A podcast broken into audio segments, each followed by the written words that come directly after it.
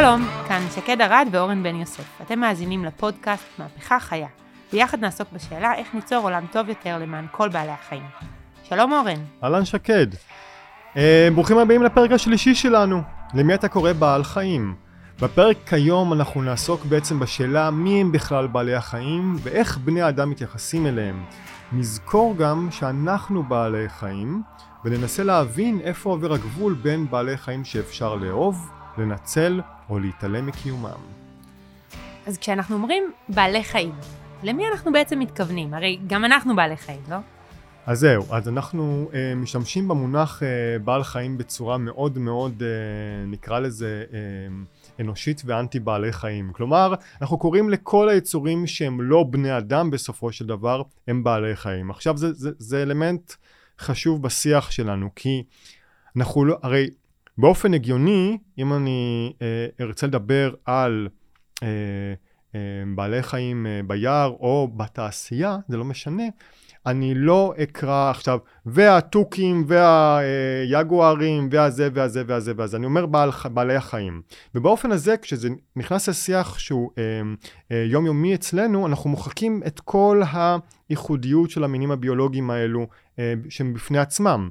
זאת אומרת, אוקיי? אנחנו מיוחדים והם כולם אותו בדיוק, דבר. בדיוק, הם בעלי חיים. אנחנו בני אדם. פיל ולוויתן ועכבר וזיקית. בדיוק, הם ביחד באותה קבוצה, זה לא משנה, הם בקבוצה של הלא אנושיים. Mm-hmm. אוקיי? זה אנחנו נגד, נגד העולם. עכשיו, בעברית זה, יש בזה אפילו אה, אה, דגש הרבה יותר גדול, כי במונח בן אדם, במובן הדתי שלו, יש לנו כבר היסטוריה כלשהי מעצם הקיום שלנו. אני בן אדם.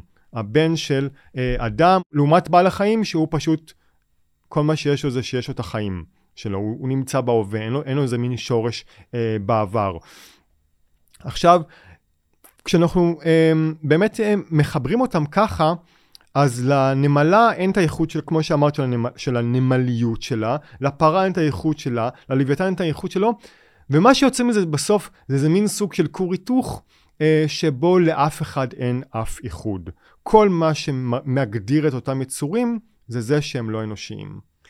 אז בעצם המילה בעלי חיים היא, היא, אנחנו משתמשים בה כדי ליצור הפרדה בינינו לבין שאר היצורים אה, המרגישים. אה, למה אנחנו רוצים להבדיל את עצמנו? תראי, זה משהו שקורה אה, ממש משחר ההיסטוריה, בין אם זה אה, בהגות, בין אם זה בדת, אוקיי?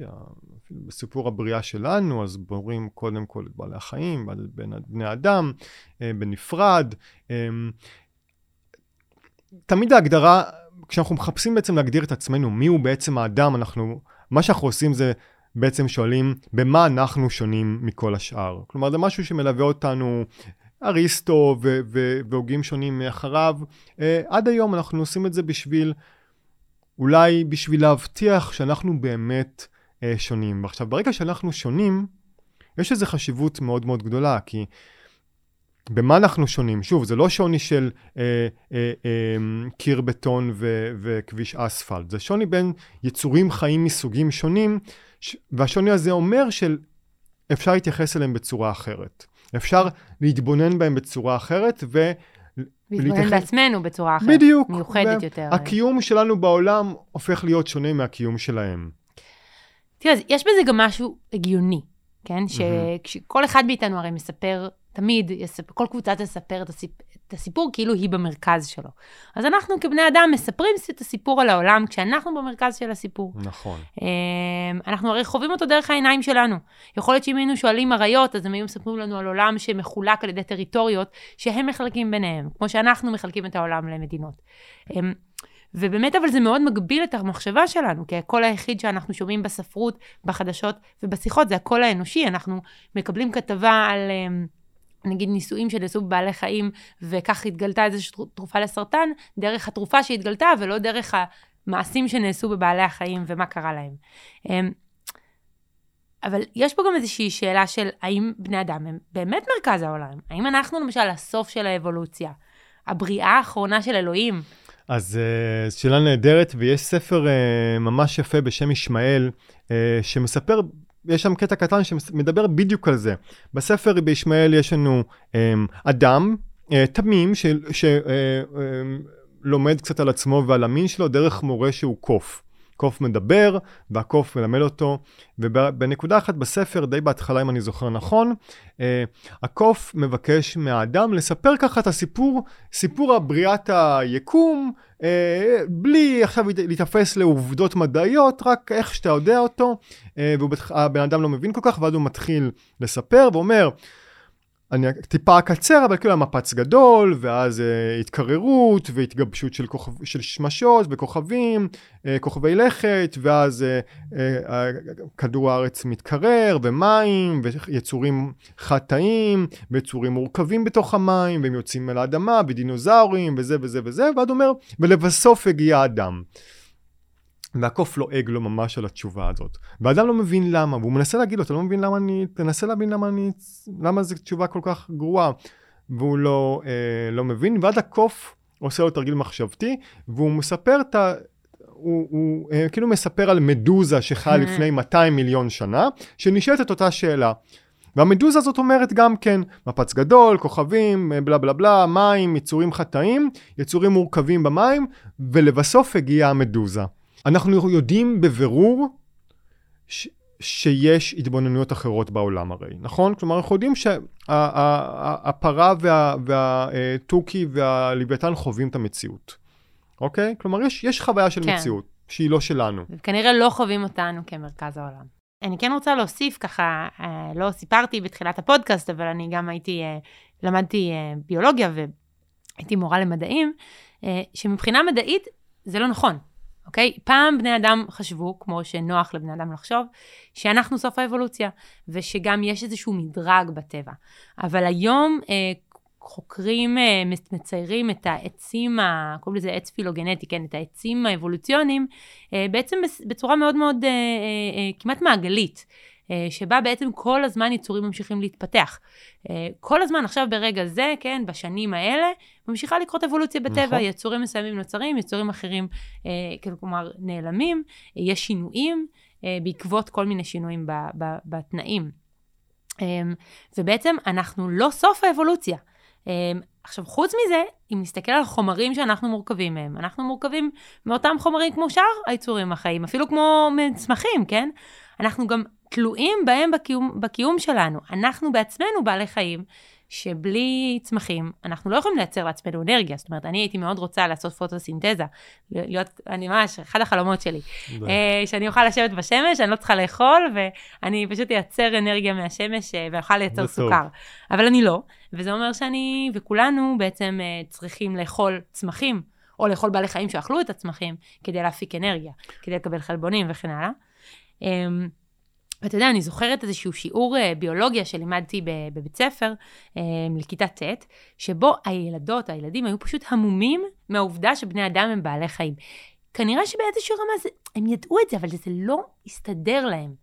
Um, לחלקם כמובן, חלק זה היה נראה להם בסיסי, אבל לאחרים זה פשוט לא התיישב, כי אה, אפילו שהם יודעים שווטרינריה ורפואה זה, זה, זה, זה, זה מקצועות אחרים, הם יכולים, זאת אומרת, יש מספיק רמזים בחברה שלנו לזה שאנחנו אה, אה, בעלי חיים, ובכל זאת, משהו בסיפור שאנחנו מספרים לעצמנו כחברה, גרם לאותם ילדים אינטליגנטים, בכיתה ט', לא ילדים קטנים, אה, להאמין שאנחנו משהו אחר, ולהיות מאוד מופתעים מהתובנה הזאת, נכון. שאנחנו בעצם בעלי חיים ככל בעלי החיים. דוגמה מאוד יפה ומאוד מצערת, אה, לכך שבעצם בדיוק השיח הזה שמפריד בינינו ובינם, זה שיח שהרבה יותר חשוב מה, מהשיח המדעי, שבעצם מראה שאנחנו אה, מאוד מאוד קרובים דווקא. כלומר, זה... אה, יותר וזה, משפיע, הכוונה. כן, כן, יותר חשוב תרבותית, כן? כן? אה, וזה גם, אפילו יותר מזה אני אגיד, כלומר, אה, ב- ב- כמו שאני רואה את זה, באופן שבו השיח, הש- ש- דרך השיח השלטת אה, בכל מה שקשור ליחסי אדם חיה, הוא, זה פחות מיון של בעלי חיים ליונקים, זוחלים, אה, כל מיני דברים האלה. זה כבר יותר חיות מחמד, חיות משק, חיות קרקס, חיות בר, חיות מעבדה. אוקיי? כלומר, יש פה איזה מין תכלית אינהרנטית. לבעל החיים על פי הסוג שלו, על פי המשפחה הלא הביולוגית אלא התרבותית, אנושית, אה, שהוא משתייך אליה, ו, ו, וזה מה שחשוב. כלומר, יש פה יצור בסופו של דבר שהאדם נותן לו תכלית מובחנת שלא תלויה ברצונותיו, אוקיי? אף, אף אה, חולדה לא רוצה שישאבו לה מים דרך העין, ישאבו לה דם דרך העין במעבדה, סליחה על התיאור הגרפי, אוקיי? אבל כן. לזה היא נועדה. כן.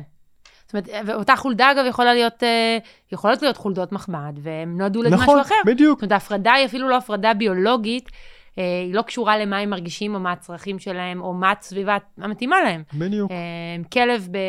ב, ב כן? כלב בר, לצורך העניין, או כלב בית, נקרא לזה ככה, או כלב שמייצרים אותו למזון בסין, שונים לחלוטין. הם אותה חיה לגמרי, אבל אנחנו כחברה בעצם מתייחסים אליהם כ... בדיוק, אין ביניהם קשר. והייתה פעם כתבה על uh, אנשים שמצאו ניסויים בבעלי חיים, ותואר שם אנשים שמצאים ניסויים בכלבים בזמנו בארץ, כבר אין את זה כמה שנים, אבל היה בעבר, וחוזרים הביתה לכלב שלהם בבית. מדהים. עכשיו, אלו, אלו, אלו שוב, כמובן במרכאות, אם אנחנו מתייחסים לשיח המדעי, אבל אלו בעלי חיים שונים לחלוטין אחד מהשני. כלומר, כי אנחנו לא מסתכלים עליהם על פי השיוך הביולוגי שלהם, אלא על פי התפקיד שלהם בעולם האנושי. ולכן כן. אין קשר בין כלב בית ובין כלב מעבדה. אז מעבר לתיקון המדעי, שרגע חשוב לי לשים אותו, כן? שאומר שאנחנו אנחנו בעלי חיים, אבל לא רק זה, אלא כשאם נסתכל על בעלי חיים מסוימים, אנחנו ממש כמעט הם, כן? אמרת קודם קוף שמספר לבני אדם, אז מיד חשבתי, זה קוף שמספר לקוף, כי בעצם נכון. אנחנו, 98% מהגנים שלנו זהים לגנים של שימפנזים. אוקיי? אנחנו שימפנזים עם קצת פחות שיער בגדול, אמ, ושמטפסים פחות טוב. ככה, לא, לא, לא רק דברים טובים הרווחנו נכון. אמ, זה כמעט אותו יצור. ואני חושבת שיש בזה גם משהו שהוא הכרה כזאת חשובה, של להגיד, אפילו אגב זבובים, אנחנו חולקים הרבה מהגנים שלנו איתם. אמ, יש בזה איזה גם הכרה שאולי היא מרגיעה, לי עושה טוב, שרגע, אנחנו לא כל כך לבד, אנחנו הרבה פעמים מרגישים מאוד בודדים כבני אדם, אבל אנחנו לא כל כך לבד בעולם הזה. יש פה עוד יצורים שהם בעצם מאוד דומים לנו, החוויות שלהם הן לא כל כך שונות מהחוויות שלנו, אה, ואנחנו יכולים להיות קצת יותר אה, בקרבה אליהם. בעצם אנחנו מבקשים פה, ודיברנו בתחילת הפודקאסט על זה שאנחנו מבקשים לעשות מהפכה, אה, אנחנו נדרשים לעשות מהפכה. והמהפכה הזאת היא גם ביחס לבעלי החיים, ואולי היא ראשית כל ביחס לבעלי החיים. ואנחנו רוצים להתחיל בתהליך התיקון הזה, ואנחנו נראיין בעצם אה, אה, את גל חכים, שהיא אה, פסיכולוגית חינוכית, מומחית, ומטפלת הנעזרת בבעלי החיים. ואולי לחלקנו, היא לא נראית פעילת זכויות בעלי חיים קלאסית, כי היא לא נאבקת להוציא בעלי חיים מהכלובים, או לא יודעת, להפחית בצריכת בשר, אבל בעצם בעשייה שלה, היא פועלת לשנות את התודעה ואת היחס של בני אדם כלפי בעלי חיים, ובעלי חיים אחרים, בעלי חיים לא אנושיים, וזה בעצם בדיוק מה שאנחנו מדברים עליו. היי גל. אהלן. גל, את uh, קוראת לעצמך uh, מטפלת הנעזרת בבעלי חיים ולא מטפלת באמצעות בעלי חיים. Uh, את בעצם סיפרת לי שפיתחת שיטה שנקראת טיפול רגשי שנעזר בבעלי חיים בגישה הדדית. מה ההבדל ומה מייחד את התפיסה הזאת? אה, האמת שבתחום הזה של אה, טיפול אה, בעזרת בעלי חיים, הוא באמת התחיל מהמקום של טיפול באמצעות, כלומר בעלי חיים ככלי שבאמצעותם עוזרים לאנשים. והתחום הזה עבר הרבה הרבה גלגולים, וגם כשהוא ככה הפך מתחום של טיפול באמצעות לטיפול בעזרת בעלי חיים, לצערי עדיין בפועל היה בו הרבה פעמים פשוט שימוש בחיות למען האדם. אה, אנחנו יודעים כמה בעלי חיים עושים טוב לילדים, אני שומעת הרבה פעמים איך אה, המפגש עם חיה אה, תורם בהתפתחות של אמפתיה, חמלה, ראיית האחר, ובעצם מה שאני ככה התחלתי להבין עם השנים, ש... ו... ובער בי ככה, מתוך, ה... מתוך המקום הזה שבער בי גם נכנסתי לתחום בכלל, אה, כדי לנסות לשנות משהו אה, מהותי יותר בתפיסה. כלומר, אנחנו לא מדברים רק על, אה, על באמת המונחים באמצעות, בעזרת, אלא להתחיל לחשוב אחרת על היחסים האלה בין אדם לחיה. ובאמת הגישה ההדדית שפיתחנו בשנים האחרונות, ולשמחתי תפסה תאוצה, היא גישה שמבקשת להסתכל על שני הצדדים. כלומר, לא רק במה בעלי חיים תורמים לילדים או מטופלים או אה, במפגשים חינוכיים, לא משנה מאיזה כיוון אנחנו מסתכלים על זה, אלא באמת מה קורה לחיות בתוך המפגש הזה, והאמת שהרבה מעבר למפגש הספציפי, כלומר, אה, זה שבמהלך מפגש אה, בין ילד לחיה, חיה לא נפגעה, זה לא, זה ממש לא מספיק. כן. הגישה ההדדית מבקשת לחשוב אה, במה המפגש הזה אולי תרם לבעלי חיים, mm. במה המפגש הזה אה, שינה את התפיסה של יחסי אדם-חיה. המטרה שלנו היא לנוע בעצם מיחסים של, אה, של ניצול, של כוחניות, אל עבר אה, ניסיון לחשיבה הדדית על שני הצדדים, מה הם מרוויחים, מה הם, איזה מחירים הם משלמים בתוך המפגש, גם בדברים שהם נסתרים לעין. הרבה פעמים אה, הרווחים והנזקים הם, אה, הם נסתרים לעין. אז אה, אנחנו מנסים להגיע לרבדים האלה. אז זהו, בפרק הזה אנחנו באמת אה, מנסים להבין איך החברה שלנו מתייחסת לבעלי חיים אחרים ואיך אפשר לתקן את היחס הזה ליחס טוב ומיטיב יותר. אז אנחנו קודם דיברנו על כך שבני אדם מפרידים את עצמם לרוב מבעלי החיים, כלומר יש את בני אדם ויש את כל היתר. ואת מדברת על יחס אחר אה, שהוא אפשרי ובאמת קצת אה, אה, אה, הסברת אה, בכמה דוגמאות איך, איך הדבר הזה קורה, והייתי באמת שמח לשמוע אה, קצת, כלומר, איך, איך, איך, איך, איך זה בא לידי ביטוי ב, בעבודה שלך? כלומר, מה, על, על פי מה את אה, אה, לוקחת את הרעיונות שאיתם את עובדת אה, אה, אל ה... הזירה הזו שבה יש אה, בעלי חיים וילדים או בני אדם אה, ביחד. וגם אם זה בכלל אפשרי, האם אנחנו כן. כבני אדם יכולים להסתכל, אה, מה שנקרא, בגובה העיניים בבעלי חיים אחרים? אני חושבת שזה מאוד מאוד תלוי לא באותו ילד שנכנס למפגש, לא, לא תלוי באותו מטופל, אלא באמת תלוי ב... בתפיסה שאנחנו נכנסים איתה לחדר הטיפולים. כלומר, עצם זה שאני נכנסת כבר עם uh, כלבה כמובן uh, מעורבת, מאומצת, שעברה תהליך של שיקום בעצמה, שיש לה את החרדות שלה, את הקשיים שלה, ואני מתחילה להנכיח במפגש את, uh, את האישיות שלה, את חוויית החיים שלה, את הפחדים שלה, את הדרך שהיא עשתה להתמודד עם חרדת הנטישה שלה, את הדברים שהיא זקוקה להם. בעצם מבחינתי אני עובדת אה, לא, גם לא בעזרת בעלי החיים, מבחינתי גם הכלבה, אם היא בחרה לא להיכנס לקליניקה, היא ממש לא צריכה להיות שם. אה, הם לא צריכים להיות נוכחים פיזיים. המפגש לא מבוסס על אה, מגע, על הנוכחות הפיזית של החיה, אלא על, ה, על הנוכחות שאני כ, כאשת טיפול או אשת חינוך מכניסה לתוך החדר, דרך התכנים שאני מעלה. ככה שאני בכלל מורידה מבעל החיים את ה... אחריות להיות במפגש או לספק צרכים אה, של מטופל. אה, להפך, אני, אני מאמינה שבטח בחינוך אה, במיטבו או בטיפול רגשי אמיתי, דווקא אנחנו צריכים להתמודד עם, עם תסכולים, עם זה שהאחר לא רוצה לעשות בדיוק את מה שאנחנו רצינו. שם, שם מתחילה ההתפתחות הנפשית.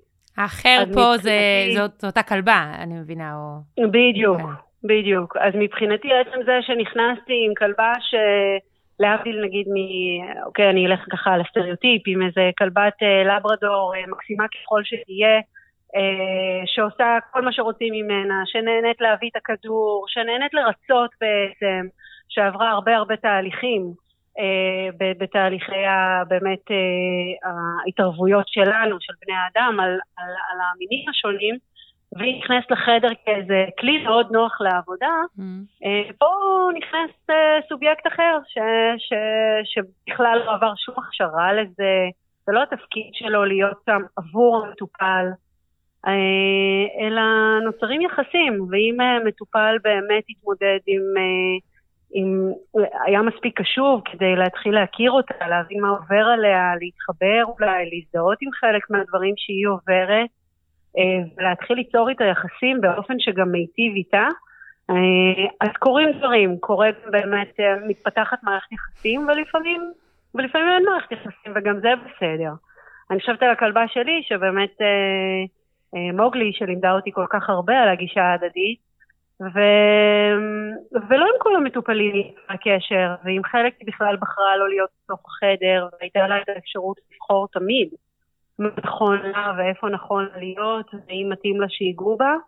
ואפשר היה לראות את הקשר שמתהווה מתוך המקום הזה, כלומר שמטופל ספציפי נכנס והיא צורחת מהתרגשות, אה, שהיא באמת באמת שמחה לפגוש אותו, אל מול מטופל אחר שנכנס והיא הולכת לסלון ולא מעוניינת במפגש הזה, ואני כמטפלת אמ, בדיוק מדברת את התכנים האלה, שיש לה איזו סיבה שהיא בחרה להתרחק, שמשהו אולי עדיין לא מתאים לה, ואנחנו ננסה לחשוב מה, ואולי גם מה זה משקף בחיים של אותו ילד.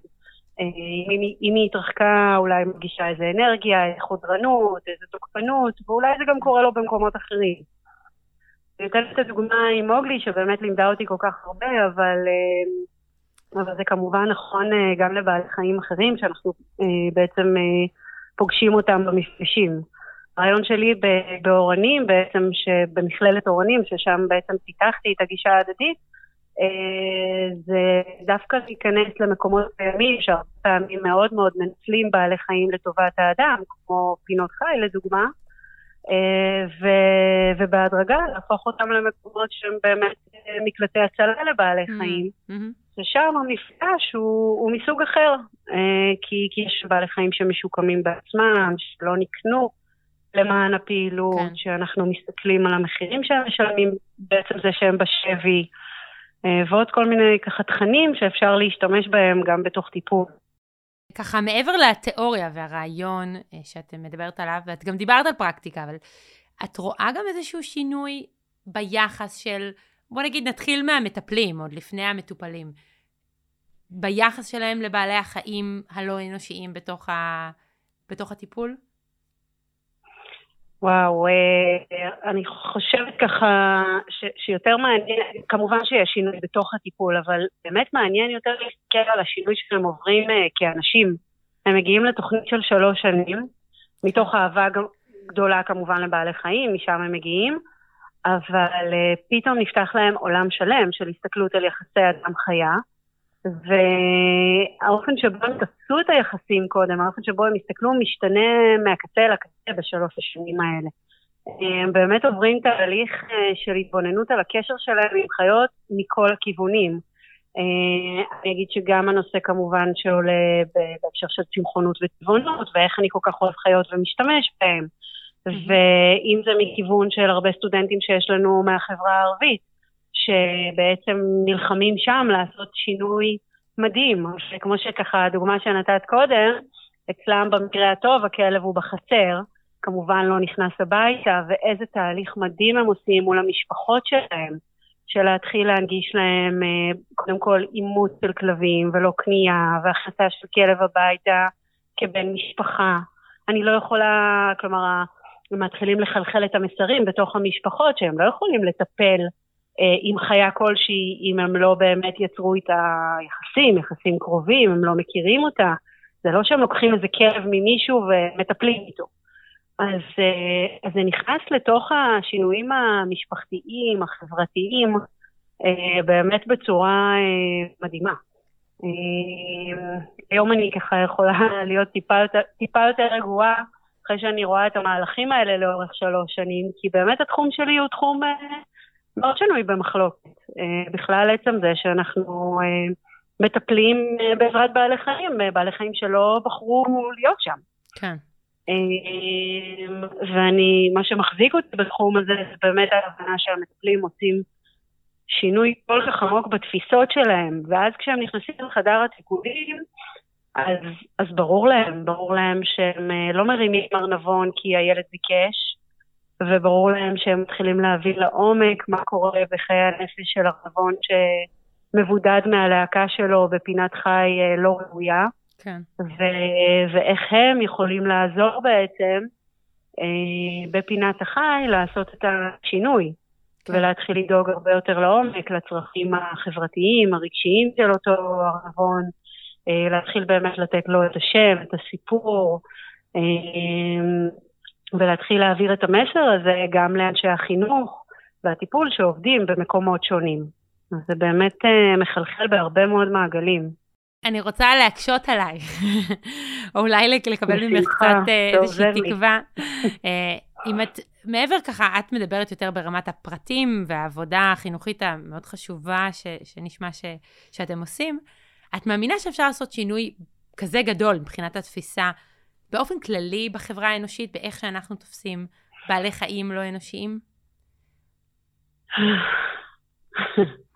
את יודעת, תלוי באיזה יום את שואלת אותי. אמרתי שזו שאלה קשה. מה מדד האופטימיות אה, כן. אל מול הייאוש באותו היום? כי זה עבודה, עבודה באמת כל כך איטית, אני מרגישה. ו... ועם זאת, אני, אני מנסה להסתכל אחורה ולהגיד, אה, לפני ארבע, ש... ארבע שנים לא הייתה גישה הדדית, ו... אמ, ואני רואה איך זה צבר תאוצה, ואיך זה נכנס לכל כך הרבה חוות הצלה, פינות חי, ילדים שמדברים את השפה, מורות שמדברות, מטפלות. אז אה, זה נותן לי איזושהי אה, נחמה. Mm. אמ, אני חושבת שזה שינויים מאוד איטיים, אבל, אבל הם כאן, הם קורים. ו...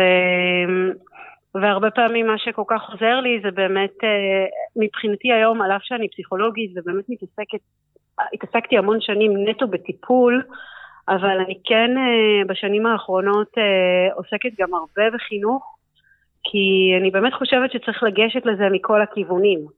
כלומר, הגישה ההדדית היא כיוון אחד, והתוכנית שפיתחנו במכון אדם וחיה של חיות איתנו, תוכנית חינוכית לילדים, שתרוץ ככה לאורך כל גילאי היסודי, זה, זה עוד כיוון להיכנס דרכו, ואני חושבת שאנחנו, אם אנחנו מנסים ככה להשלים כל הזמן את הפאזל ולהיכנס מכל מיני כיוונים, אז אני מתחילה להרגיש באמת את, התנועה של, ה, של השינוי המהותי. אה, ואני מרגישה שהיא כבר כאן, ממש. זו, זו גם השפה שאנחנו מדברים בה, כלומר האופן שבו אנחנו מדברים על בעלי חיים אה, סביבנו. לגמרי. לגמרי. אמ, אז אה, גל, אנחנו, אנחנו אוהבים לסיים באופטימיות. תודה על ה...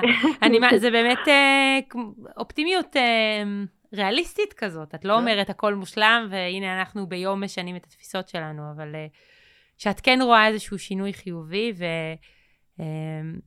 ונשאר איתו, ותודה על זה. תודה רבה. תודה לכם. יש משהו מעורר השראה דווקא במפגש הכל כך קטן הזה, כי כן. אין פה איזושהי התיימרות לשנות את היחס של כל החברה, או לשחרר את כל בעלי החיים, אבל בתוך העולם הזה של הטיפול אה, באמצעות בעלי חיים, לשנות איזושהי גישה. אה, אלטרנטיבות, אגב, אם נכון, דיברנו... נכון, בדיוק באתי להגיד. אלטרנטיבות. את יודעת, אנחנו דיברנו פה הרבה על איך להתייחס אה, לבעלי חיים לא אנושיים, אבל צריך לשאול את השאלה גם... את מי בכלל אנחנו מחשיבים כבעלי חיים?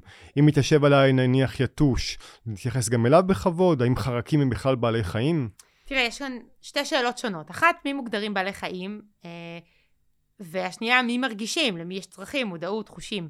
התשובה לשאלה הראשונה היא ממש פשוטה מבחינה מדעית. בביולוגיה מחלקים את עולם החי לממלכות, פטריות, צמחים, בעלי חיים, חיידקים. יש כל מיני מאפיינים, זה לא קריטי לעכשיו.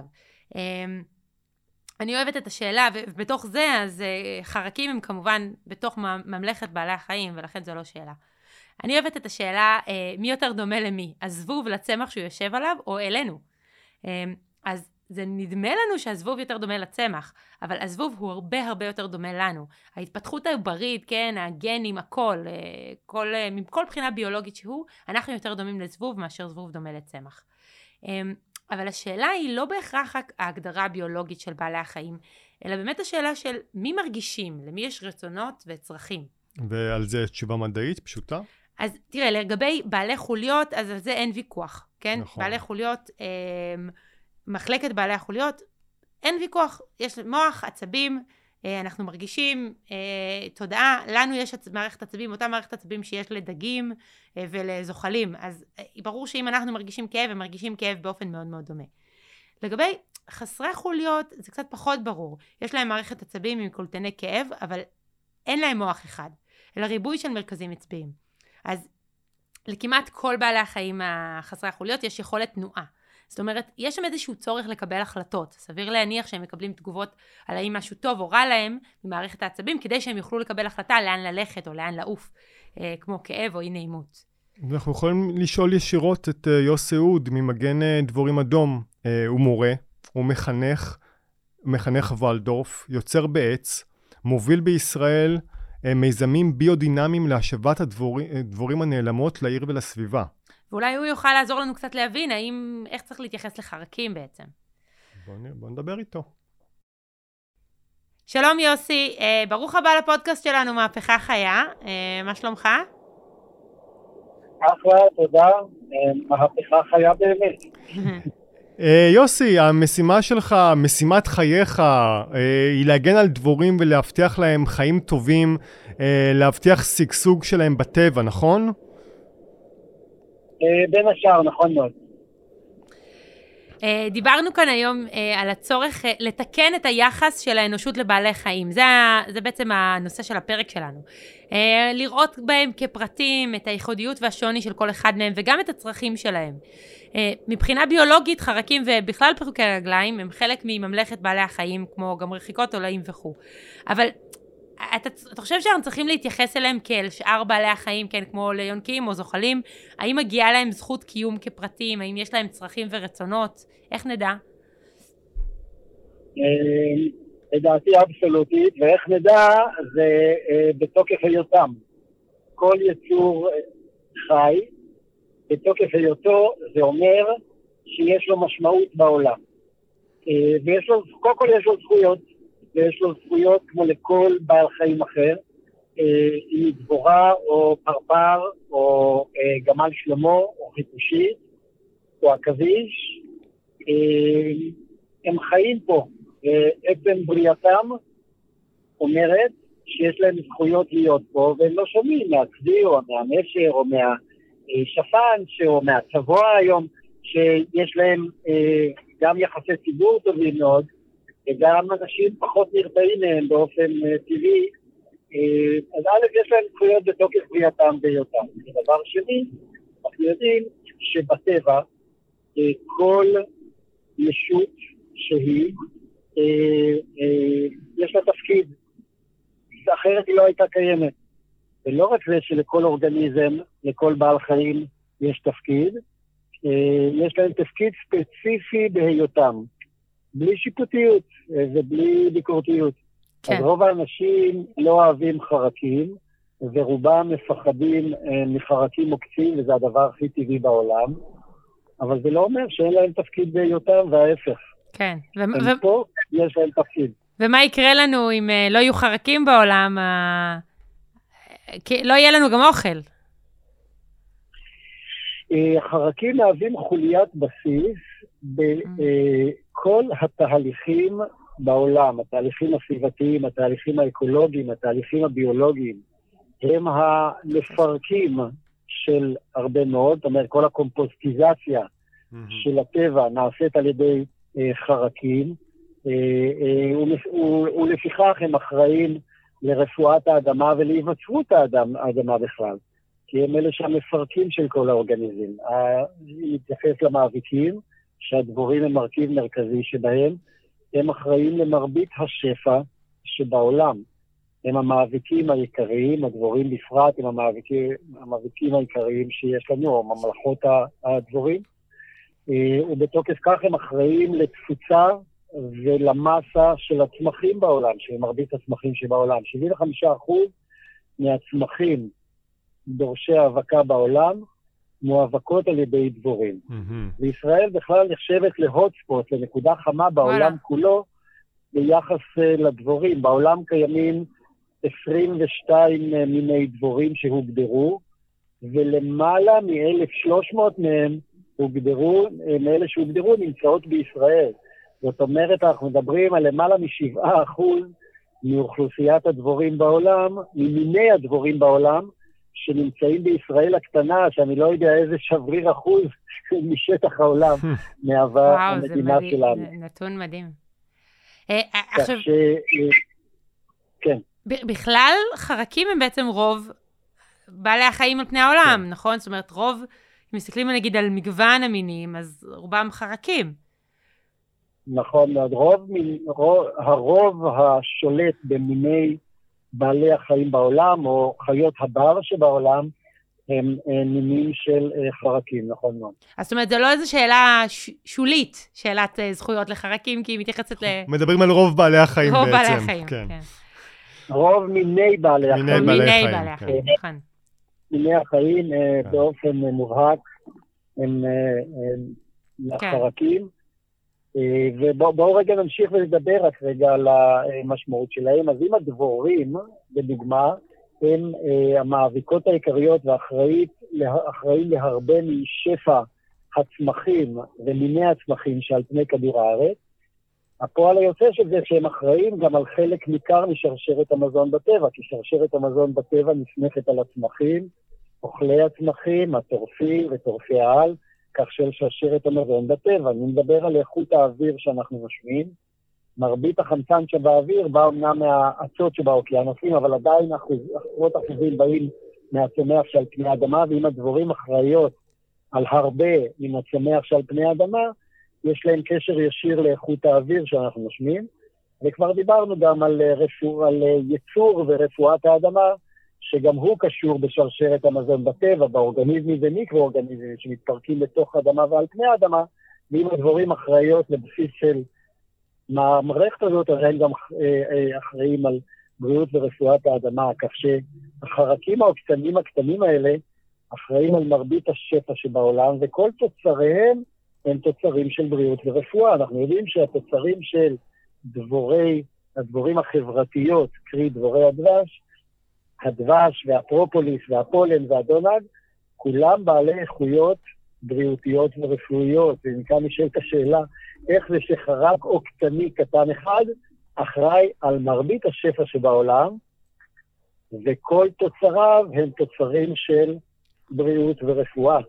מעניין, אה? זה אה, מדהים. זה, זה מדהים, אני, אני כן רוצה לשאול אותך רגע ברמת הפרט, אה, מה, מה איתם? הם, הם, אה, חרקים הם חסרי חוליות, כן? אז הם מרגישים כאב, הם מרגישים פחד, יש להם זיכרון. מבחינת החוויית חיים שלהם, אנחנו יודעים משהו? קשה לי להגיד לך אם יש להם פחד או זיכרון במובן הנפשי שבו בני אדם, כי לבני אדם יש מימד נוסף. אבל אין ספק שדבורים, אה, כשגורמים להם לשיבוש באורח החיים שלהם, הן מרגישות, אה, רואים שהן בסטרס, שהן בלחץ. הן עוקצות יותר, הן מתגוננות, הן מתגודדות, הן אה, עפות בעצבנות רבה יותר, בדיוק כמו כל בעל חיים אחר. מצד אחד אתה מדבר פה על החשיבות של ה... חרק כמו כל בעל חיים אחר בפני עצמו, ומצד שני את החשיבות העצומה שלו, אה, את התכלית החשובה שלו במערכת אה, של הטבע, אה, ומבלי חלילה לתת פה רעיונות לאף מאזין או מאזינה, לעומת כל זה, מדובר ביצורים שבכלל לא מוגנים בחוק, והם אפילו בחוק, על פי חוק צער בעלי חיים הם לא בעלי חיים, ובגדול אפשר לעשות בהם מה שאנחנו רוצים, והם חסרי הגנה לחלוטין. אה, בחוק האנושי, שזה ממש אה, ככה, נורא. ממש ככה, ממש ככה, ובישראל יש רק שמונה, החרקים היחידים שמוגנים בחוק זה שמונה מיני פרפרים, כל השאר אינם מוגנים. תראה, יוסי, כשאתה אה, מדבר, אז אני, וגם מהיכרות איתך, יש פה גם הרבה הערכה והכרה, אה, והכרה בצרכים שלהם, וגם יש פה איזושהי אהבה. אה, אה, לדבורים, ואותי זה מרגש. אה, שאני חושבת שהרבה בני אדם אפילו לא חושבים על בכלל על אהבה לבעלי חיים במובן יומיומי, ואתה מקדיש את החיים שלך מתוך אהבה לדבורים, וזה דבר מדהים. ולי, ולי ככה זה גורם לסיים בנימה הזאת של פעם הבאה שאפילו אנחנו פעילי זכויות בעלי חיים, או פעילי סביבה, יושב עלינו איזשהו זבוב, אז אה, אולי לחשוב פעמיים לפני שאנחנו הורגים אותו, או לפני שאנחנו מדבירים את הנמלים בבית, או לא יודעת, מצביעים אותן, או אנחנו כל כך בקלות הרבה פעמים מקלים ראש בפגיעה בחרקים, אה, ואפשר אה, גם אחרת. בדיוק. ממש ממש כך. יש פה תמיד את הדילמה בין החרקים הטורדניים שהתפתחו כן. והתפשטו עקב פעילות האדם, כמו יתושים, או זבובי הבית, או ג'וקים, או כאלה דברים. אה, אה, צריך להפריד אותם באיזשהו מקום מחרקים שחיים בבר, שהם חיות בר לכל דבר ועניין, צריכים התייחסות אחרת. נכון שצריך לחשוב פעמיים בכלל לפני שמדבירים, שמכניסים רע לתוך הבית ומשתפים בו את בני המשפחה, זה סיפור אחד. אבל רק השבוע העברתי השתלמות למדבירים מטעם המשרד להגנת הסביבה במרכז לדבוראות בדיזינגוף סנטר.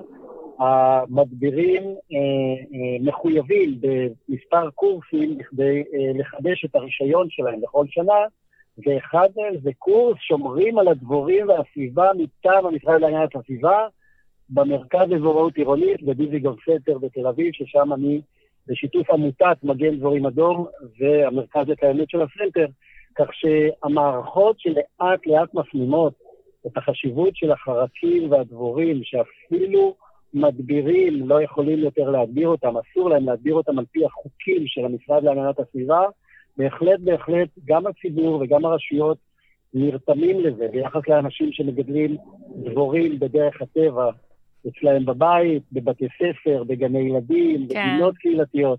זה בהחלט טרנד, כל הנושא של בניית בית מלון לחרקים במקומות אורבניים כדי אה, לעזור לדבורים למצוא מקומות לחיות ולגור בהם אפילו בסביבה אורבנית. זה בהחלט אה, עניין שהולך ומתפתח, מגמה מאוד מאוד מאוד חיובית. כן. אכן צריך עוד לגבות את זה בחוקים שמגנים על החרקים ומגנים על סביבת החיים שלהם. זה נכון. שזה תהיה השלמה של המהלך המבורך הזה, ותודה לכם כן. על התוכנית שמקדמת ו- את המודעות לזה. ורק נגיד שזה, חלק מהמהלכים האלה זה תודות לך, שבאמת אה, בישראל נושא, נושא על דגל את, ה, את הנושא הזה של הגנה על אה, חרקים ועל אה, דבורים בפרט. אז ממש תודה על העשייה. תודה רבה לך על הזמן ועל העשייה. אמ, תודה, תודה לכם. תודה, ערב טוב. ביי ביי, ערב טוב. ביי להתראות. טוב, אז היה מעניין לשמוע על מי הם בעלי החיים, או איך אנחנו כאנושות בוחרים לראות אותם ויכולים לבחור לראות אותם אחרת. אמ, בפרקים הבאים אנחנו נעסוק ב, אה, בעצם בפגיעה שלנו, בניצול, בהרג של בעלי החיים על ידי האנושות. אה, בפרקים הכי עצובים של התוכנית שלנו, שיעסקו uh, גם בחיות המשק וגם בחיות הבר. Um, עצובים אבל חשובים. אז ניפגש בפרק 4. יאללה מהפכה.